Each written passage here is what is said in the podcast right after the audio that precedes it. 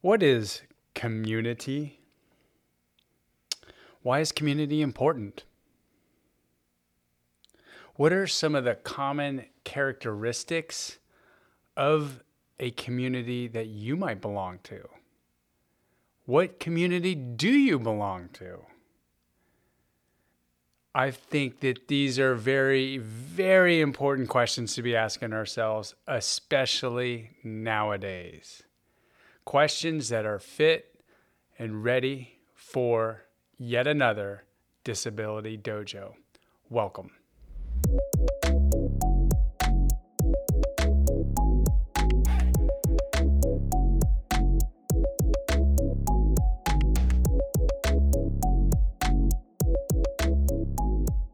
Hello, everyone, and it's been a minute since we have done the Disability Dojo, but we have heard the public outcry for yet another edition of a Disability Dojo. So we are here to serve and give the people what they want. And so we are bringing you a Disability Dojo. We used to do these once a week, but in season three here, we have changed the format a little bit. We are doing two long form episodes per month, and we figure that we will be doing intermittently a disability dojo here or there, perhaps each quarter, just to give some takes, perspectives, some drill downs into some important issues and topics that might be relevant for the people and community that we serve. And that's one of the reasons why I'm opening this can of worms into the topic of community. What is it? What is it about? Why is it important? What defines a community? What are some of the characteristics of the community? And from my perspective, community is everything. You know, it's made up of individuals, but collectively, these individuals come together and make some emergent property that is different than any single person. And I just feel like it is the mosaic and beauty of life. And I believe that this is perhaps one of the most important topics um, that we could be talking about, at least as it pertains to the collection of people, the community that we serve, people with disabilities. Before COVID hit, there was a lot of research that came out that spoke about how isolation and loneliness was one of the most important factors that could be contributed to the mortality and morbidity of people. What I mean is is that there were research that was showing that the more isolated and lonely a person felt, more disconnected from a community, the more likely they were to develop heart disease, cancer, diabetes, stroke, and certainly clinical depression. And there, these studies were showing that people were living shorter, sicker lives because they were reporting more isolation and loneliness than other people who were connected and had social supports and were feeling like they were, had belonged to a certain group of people and were getting meaning and significance out of that belonging. So much so that the researchers were equating that um, levels of isolation and loneliness were equal to smoking cigarettes daily in terms of its health impacts, its physical health impacts. So, let alone the, the mental health impacts that, w- that it was having on people. And before COVID struck, people with disabilities were more likely to feel isolated, to feel lonely, disconnected, and not affiliated with a group, i.e., a community of people and support. Now, with COVID, and certainly with the the years, uh, you know, after COVID, I'm recording this like basically the day that we shut our center down march 13th 2020 the, the you know the time when at least covid in our uh, neck of the woods in florida everything stopped. Schools were canceled businesses were shut. We went into lockdown. Like i'm literally recording this three years uh, to the day uh, from when when that all happened. So we're we're a few years out uh, from when this event occurred. And i gotta say that um, you know before before that we were more likely to experience isolation and loneliness and throughout the last few years um, i believe uh, have been experiencing even more isolation and loneliness, more widespread throughout the disability community, and more distance from one another. Ever since we've opened up our center, back opened up, you know, from from the time that we had shut shut things down three years ago, um, things just look and feel different. Um, we, we still have people coming to our center. We still have people participating in our classes, but it's fewer. Um, it, it's less consistent. Um, people seem to be um, you know, doing things differently out in the community than they used to.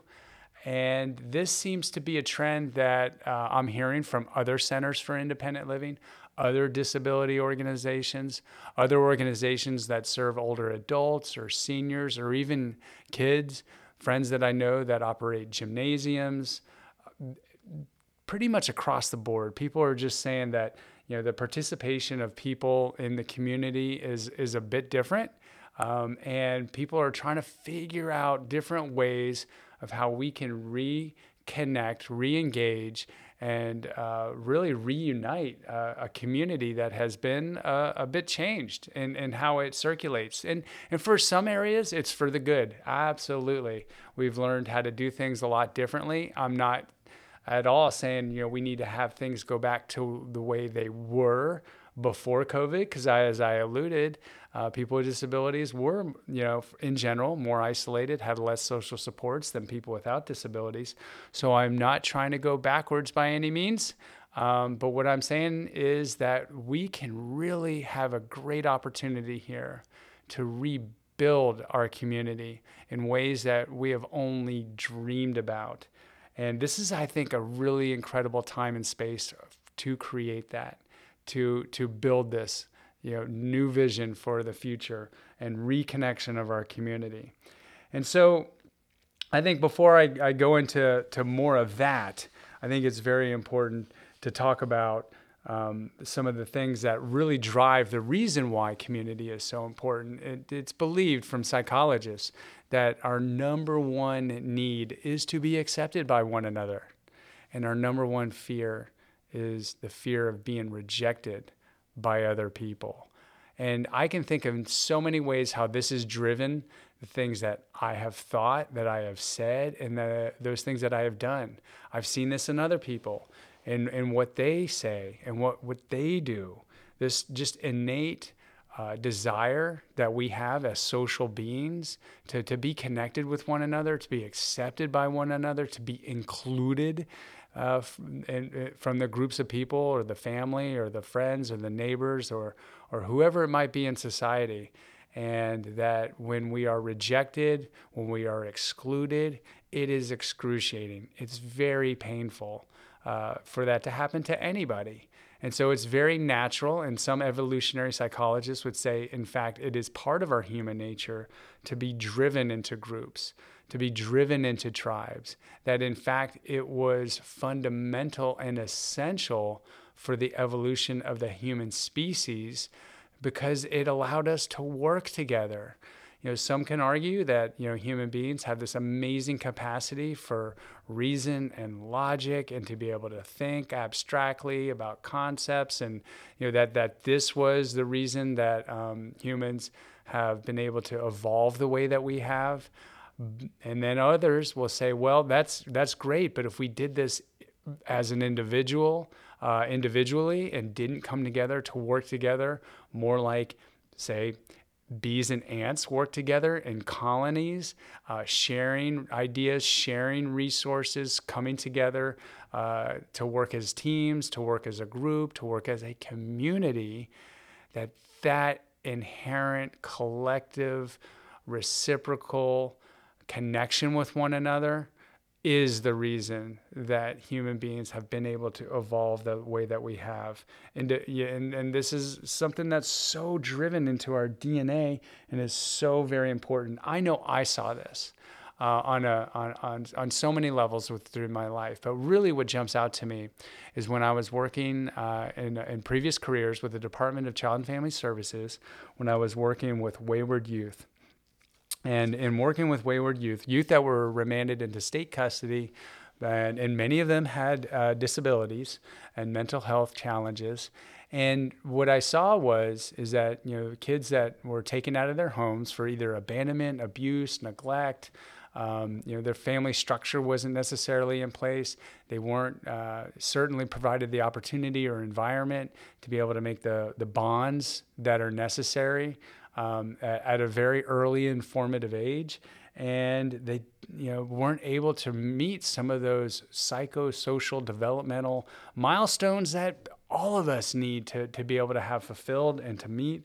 And in lacking those experiences uh, and connections with people um, often the, the, the kids that i would end up working with were kids that then gravitated towards joining gangs and gangs were a place where many other you know, youth that grew up in similar circumstances started forming, you know, as a way to connect with one another. And yeah, they would go through certain, you know, kind of initiation rituals and and ways of being uh, with each other and within, you know, the neighborhoods that they were at that were, you know, that would would be very bonding. Um, and yeah, a lot of these things weren't uh, necessarily good behaviors. Uh, some of them were, in fact, breaking the law and being criminals, but others you know they found you know that they would participate in, in doing these things out of the need to belong and and because they didn't get that in other places they were seeking this and and and their peers and and they had opportunities from the peers that were going through the same things that they were going through the, this inability to connect to bond um, to attach to other people. And yeah, this was unhealthy and, and, and, and certainly some of the behaviors that they were doing, but it was meeting a need that they had to feel included uh, by other people. And, and they would often talk, you know, about, yeah, I would do things that I wouldn't necessarily want to do, um, but the, the, the, the need to be accepted by other people certainly trumped the kind of moral sense that they, they might have about um, not doing some of the things that they were doing. And so this is just, I believe, you know, something that really is innate and within us, and that you know it forms and impacts so much of what we end up doing. And and and for me, um, this drove me into studying more about community. After I left DCF and, and working uh, with other innovative nonprofits that worked with high risk youth, and seeing how much this need to belong together uh, impacted them, you know, I, I ended up going into uh, graduate schools to study community sciences. And, and, the special area that I came to really, you know, do a lot of work in and, and to do a lot of research and service-based projects in was known as community-based participatory research. That's a mouthful there. And uh, this area, the notion of it was, is that um, you know, in order to really affect change in a community, it was important to get to know the community, to experience the community, to show up in the community. And, and I had you know many opportunities to do this with low income neighborhoods, um, with veterans, and other various groups of people who have different disabilities than I have, and to spend time with them, to get to know them, for them to get to know me, to garner trust, a very critical point in engaging a community. And the idea was to engage the community, get to know the community, put them front and center, and then assist them in ways that, that would facilitate them looking at what they liked about their community and what they wanted to change about their community and help them assess what those changes would look like and then start planning for, for how to make that change possible within the community, using the resources that are within the community or that could be leveraged to help support the community in making those changes, whether they were programmatically, whether they were based on you know, social economic policies that impacted the community and then help them implement whatever those programmatic or policy based changes were and then see what worked what didn't work iterate based on a you know, feedback loop and then uh, see if we could sustain some of the changes that seem to be working to help enhance what the community identified as their needs that they wanted to change. And and so this this process of, of really connecting with communities, getting to know communities, getting to know what they love about their communities, know what they want to change about their communities, and leverage the resources necessary to help facilitate the change that they wanted to see in the evolution of their community um, is something that I found and continue to find to be some of the most fulfilling and rewarding work. You know, in the area of, of health promotion and, and ideas trying to, you know, scale out and, and seeing what works and what doesn't work, I think that this is the fundamental piece that is so necessary. Oftentimes in the areas of health promotion, they find that, you know something works in promoting the health of a community in Los Angeles in the 1980s, which was you know reaching out to, to gangs and trying to reduce the amount of you know dr- alcohol, drugs, and tobacco and other drug use. Um, you know that something worked out there, and, and it worked in LA in the 80s. And then they tried to take what worked out there and expand it to the rest of the United States. This was eventually what became the DARE program, the Drug Awareness and Resistance Education. And this was very popular in the 80s, 90s, and early into 2000, but it didn't work outside of Los Angeles during the 80s.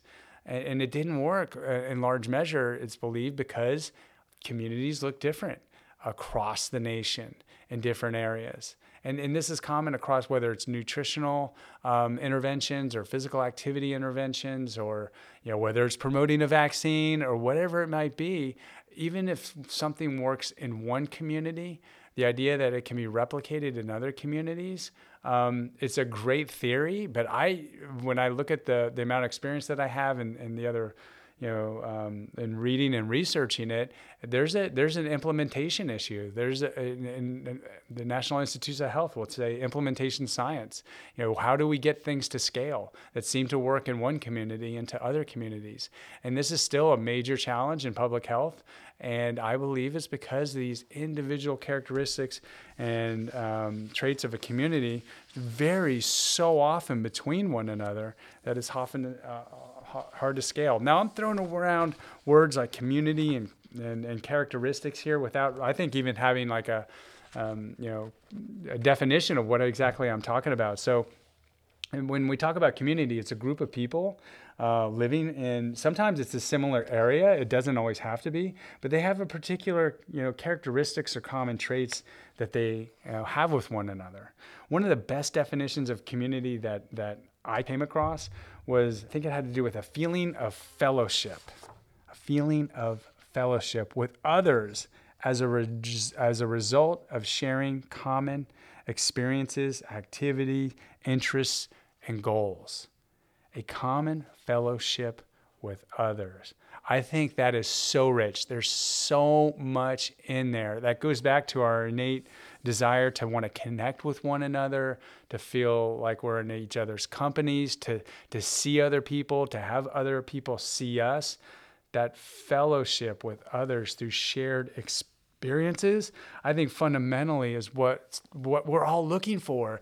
And and I, I recently came across one of the uh, longest research um, uh, projects on the attributes of happiness, like what what are some of the fact most important factors for happiness, and it's done out of Harvard. Harvard, Harvard Public Health had recently um, you know updated their longitudinal study, which started in the 30s, and so it's been multi generational, following these people, following the sons and daughters of people, and what makes really people happy. It's it's found to be social connectivity this social connectivity and fellowship that we can have with one another within a community. And the community, again, it can be family, it can be neighborhood, it can be a group, um, a gang, a company, you know, that we have with people. One of the synonyms, a few of the synonyms that I came across for for community that I really liked was center, center, circle, a ring you know these these I, I, found to be surprising and yet it made sense to me that the community would be like the center you know of what a group of people come together uh, around to share these experiences with and that it would make a bond with people much like a circle. Unbroken no beginning no end. Um, so yeah community. I, I love that. And what the characteristics that grow out of a community that you know can emerge out of a group of individuals coming together that can be different than any one of the individuals is culture.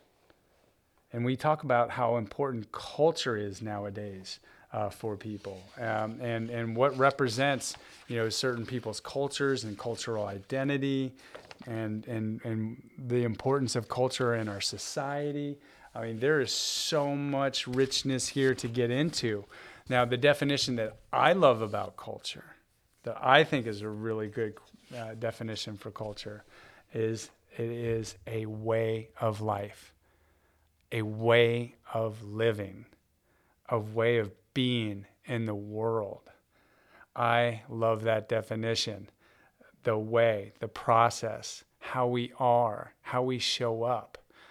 You know, I, I believe it's not, you know, what we want to manifest, it's who we are that will manifest the life that we have. It is our way of being. And so, culture uh, can be defined as a way of life that a population that are, um, you know, are passed down, you know, from generation to generation, comprised of knowledge, attitudes, beliefs, codes of conduct, and ways of being uh, with each other. It can be customs, rituals. It evolves into institutions, how people dress, the language that they speak, how they speak that language, the dialect, the accents, religion, arts, entertainment, sports, achievements, and other manifestations of intellectual advancement. Oh my goodness, there is so much there. There is so much there. So, out of a community, which is a group of individuals, emerges these characteristics that are different than any one of the individuals, but collectively, these characteristics form a culture. And this, again, this culture can be based on, you know, family that we're born into and how culture is impressed upon us by our, fam, you know, family origins and how even within the roles of the family, you know, then the, the, cultural characteristics of what it's like to be a mother, what it's like to be a father, a brother, a sister, an uncle, an aunt.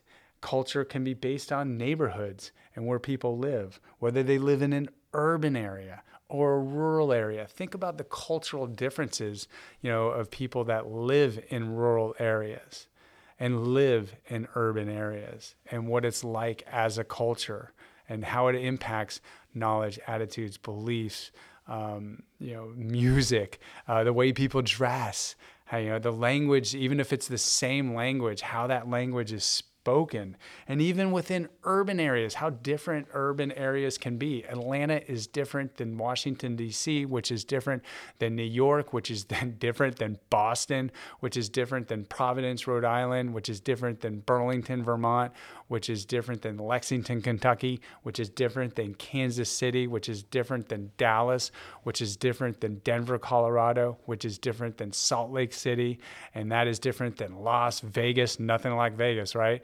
Which is different than Los Angeles, which is different than San Francisco, Seattle, and on and on. While there may be common traits, among all those cities and the way they look and the way they operate and the different institutions or the same similar institutions that are within all those cities there's just something culturally different about all those cities. The same could be said for those rural areas and the differences that, that are within there.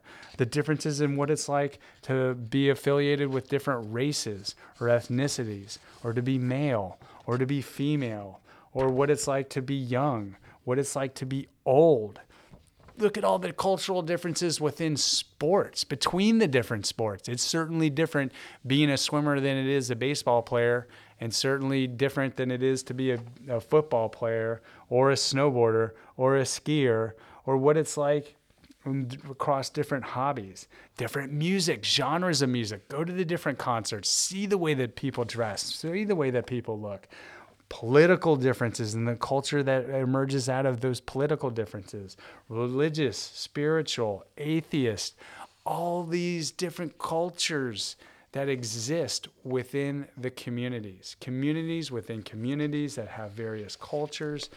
It is so much there. And why is this important as it pertains to disability? My questions at the top of this episode when I asked, you know, what community are you a part of? I just gave a long list of different types of communities and the cultures that, that could be within those communities. Well, what about disability?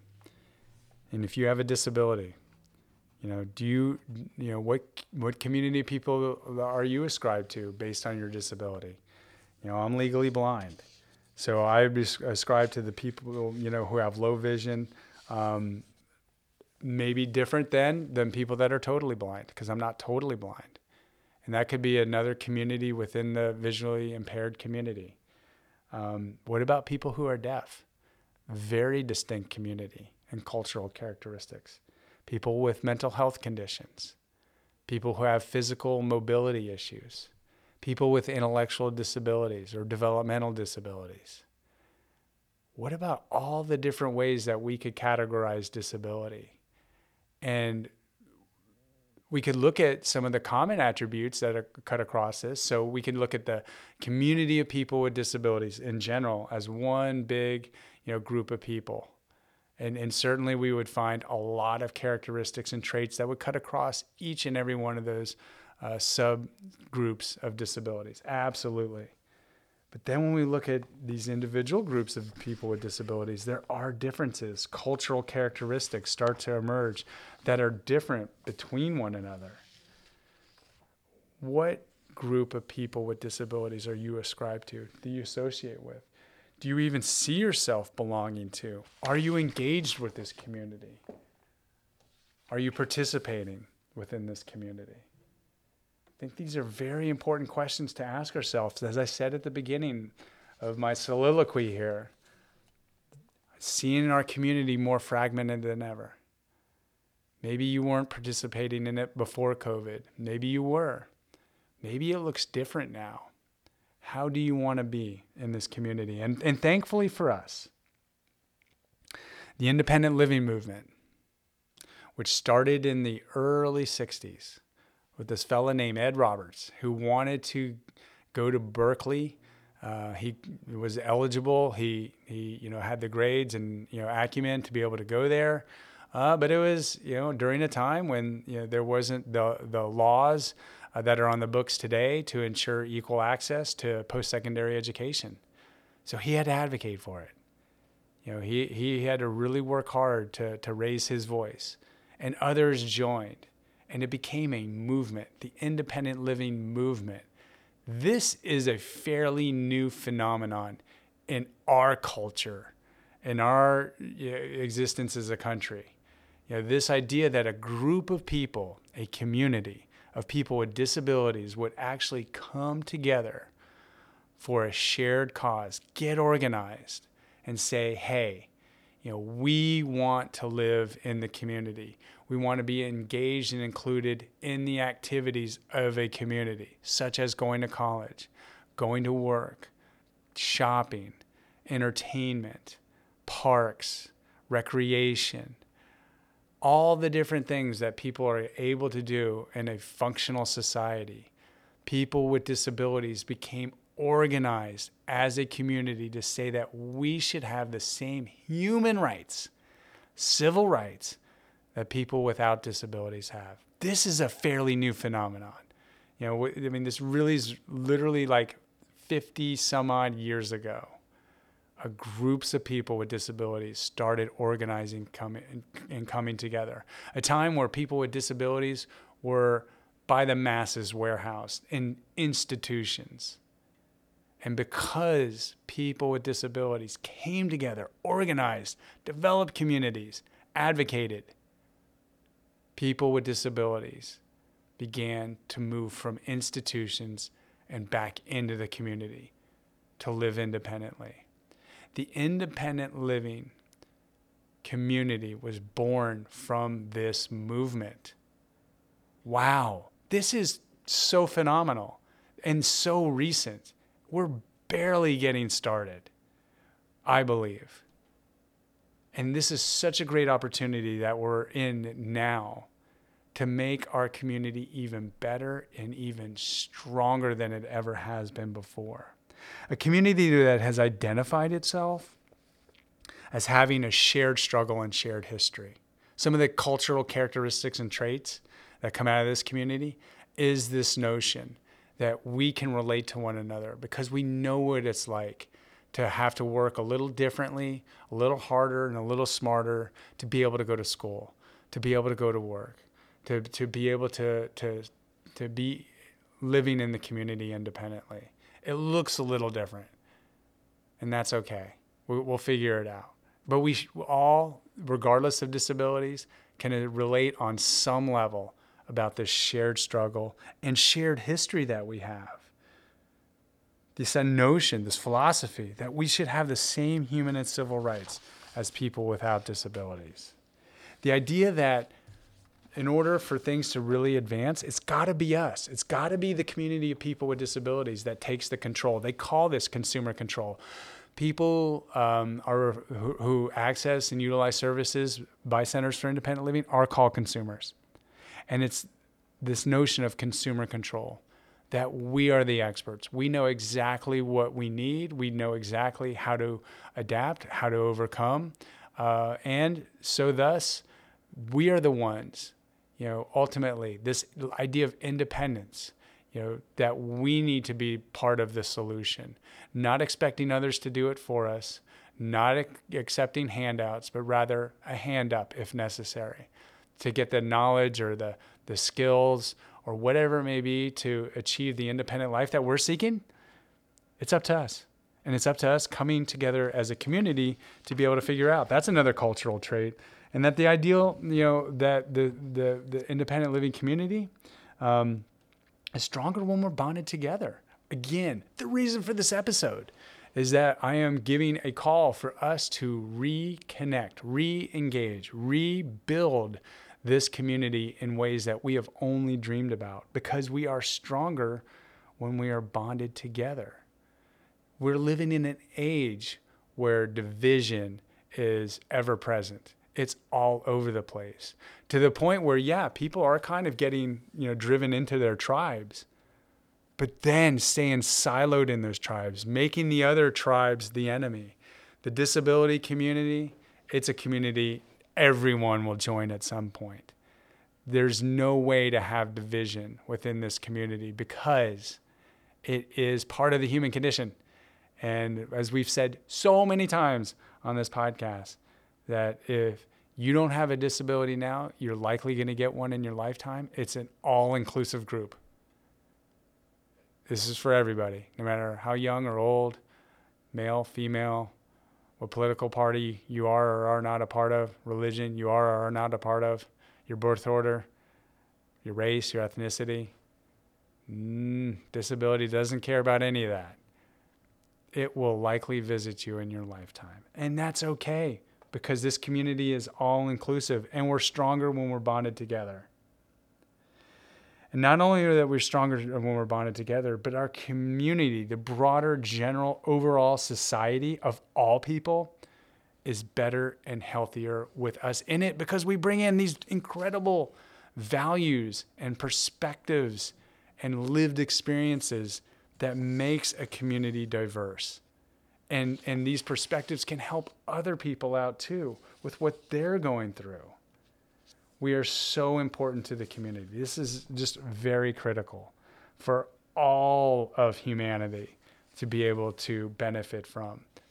People with disabilities coming together in communities to be able to do this.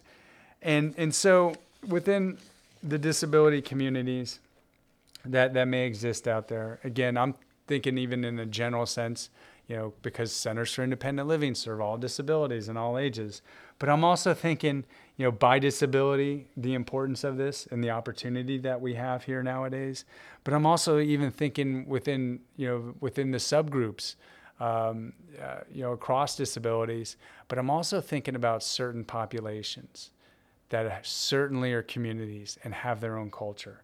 In particular, I'm thinking about veterans. My experience in working at the the the, the veterans hospitals um, uh, and administration. You know, one of the things I quickly learned there was that many of the vet- veterans with service connected disabilities, the ones that I was working with that had either PTSD, traumatic brain injury, depression, or any three of those, the 100% of veterans that had service connected disabilities related to those three conditions out of that 100%, only 15% were seeking treatment for their disability. That's like one out of six veterans who are diagnosed with PTSD, traumatic brain injury, and or depression were actually seeking any kind of assistance resources for their disabilities. And when I were, was working with many of these veterans, I was wanting to know why. Why was this? And it largely, to summarize it and paraphrase it, it was due to the stigma related to disability. They ran from disability. These very courageous people, you know, did not want to be associated with the community of people with disabilities for a lot of different reasons, for very understandable reasons. There's a serious stigma with having a disability. And I'm seeing this in another population that I'm deeply concerned and care for and would love to be able to provide services for farmers. Think about how important farmers and people that work in the agricultural fields are for us today. I think if uh, people weren't aware of it, certainly during COVID, when the food chain was highly impacted by this, you know, uh, we would see that you know if you've eaten anything today, probably came from a farm when we went up to uh, the state capitol in Tallahassee a few weeks ago, one of the um, state representatives says that you know farming is a national security you know issue, and ensuring that our farmers are able to do their job, do their work, and, and that they can get the food that they're producing out to the people, it is a national security issue. Because as we've seen with COVID, if something happens to that chain, it affects all of us. Farming and people that work in agriculture, it is a critical industry. And it's one of the most dangerous industries. In terms of physical accidents, it's one of the most dangerous. A lot of uh, people get injured on the job. And mental health is a very big issue with farmers farmers have six times the suicide rate compared to the general population. And like veterans, this is a community that I'm learning that runs from the word disability for a lot of understandable reasons. While farming is a very proud community, um, in general, what I'm learning, it's a community that does not want to be associated necessarily with people with disabilities and I'm hoping that we can learn more about why this is and hoping that we can overcome some of those barriers, whatever they may be, so that we can get farmers who do have uh, conditions that we can able to support and meet some needs that are out there can do it.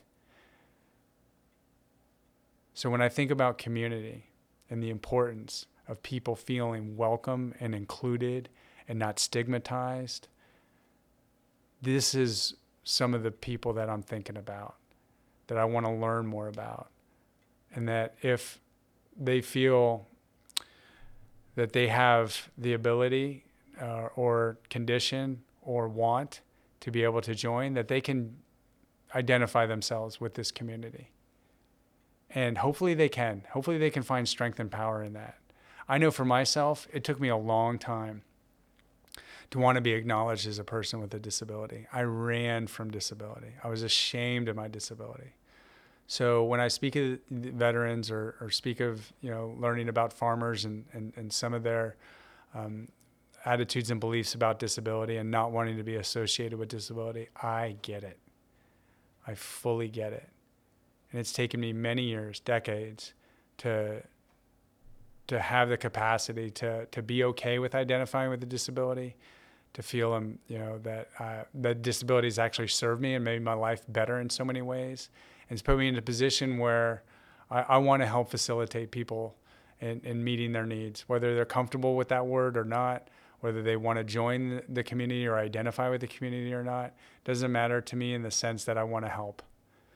But I do hope that people can get to a place where they do see themselves as a connected with other people that have similar conditions and that they can share their experiences or learn from the experiences of other people so that they can have their lives enhanced, to feel connection, to feel that fellowship of being connected with other people, those shared experiences, those shared history, the shared struggles, the shared joys of what it's like to overcome obstacles, to become better people from overcoming these conditions from allowing ourselves to be a little vulnerable.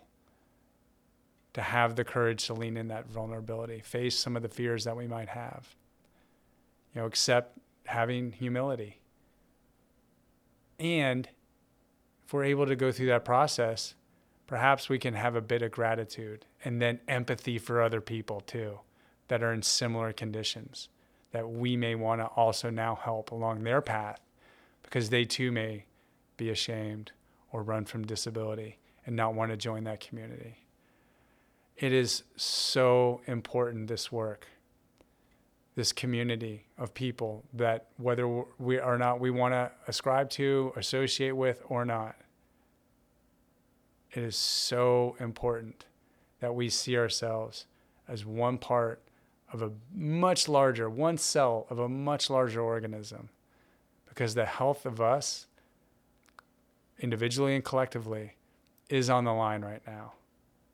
It really is. I feel like we're in this liminal space, that space where we're walking through the, a threshold. We're not in one room or the other. We're like right in that doorway. And for me, I think this is a very important inflection point in time where we can really shape what our community looks like. There's been so much change that has happened over the last few years, so many great changes that have happened. And there's some commu- concerning challenges that are also here.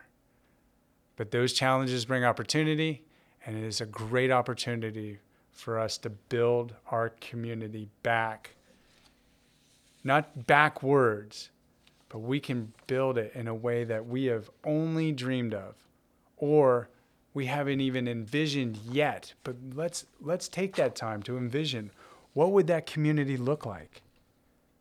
What would this like idea of having a engaged, participatory, inclusive disability community look like?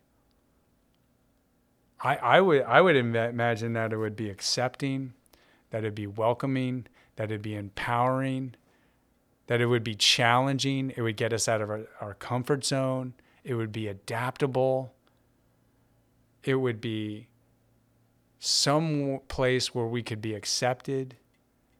It would be some place where we could be vulnerable with other people. It would be some place where we could have empathy. It would be some place where we could be who we are without having to be fake or wear masks or be inauthentic. It would be a place where we could be authentically ourselves and feel empowered to do so. Because disability is part of the human condition. And we're not the only ones going through it. And we can relate to other people that are. They can help us. We can help each other. And we can sustain this. Think about whatever it is that you would want to envision the power of a group of people coming together in fellowship around disability can have. It can unite us in ways that we have yet to even fathom. But let's fathom it. Let's envision this. Let's see what it looks like. And let's go build it. Let's make it happen. If not now, when? If not us, then who? I look forward to reconnecting, re engaging, and rebuilding a much, much better, stronger, and independent community of people with all kinds of disabilities from all kinds of different walks of life. We need it. Humanity needs it to live the independent life. Thanks for listening to the Independent Life podcast brought to you by the Center for Independent Living of North Central Florida. If you like what you hear, please rate, review, and subscribe. And if you know anyone who might benefit from listening, share this podcast and invite them to subscribe too.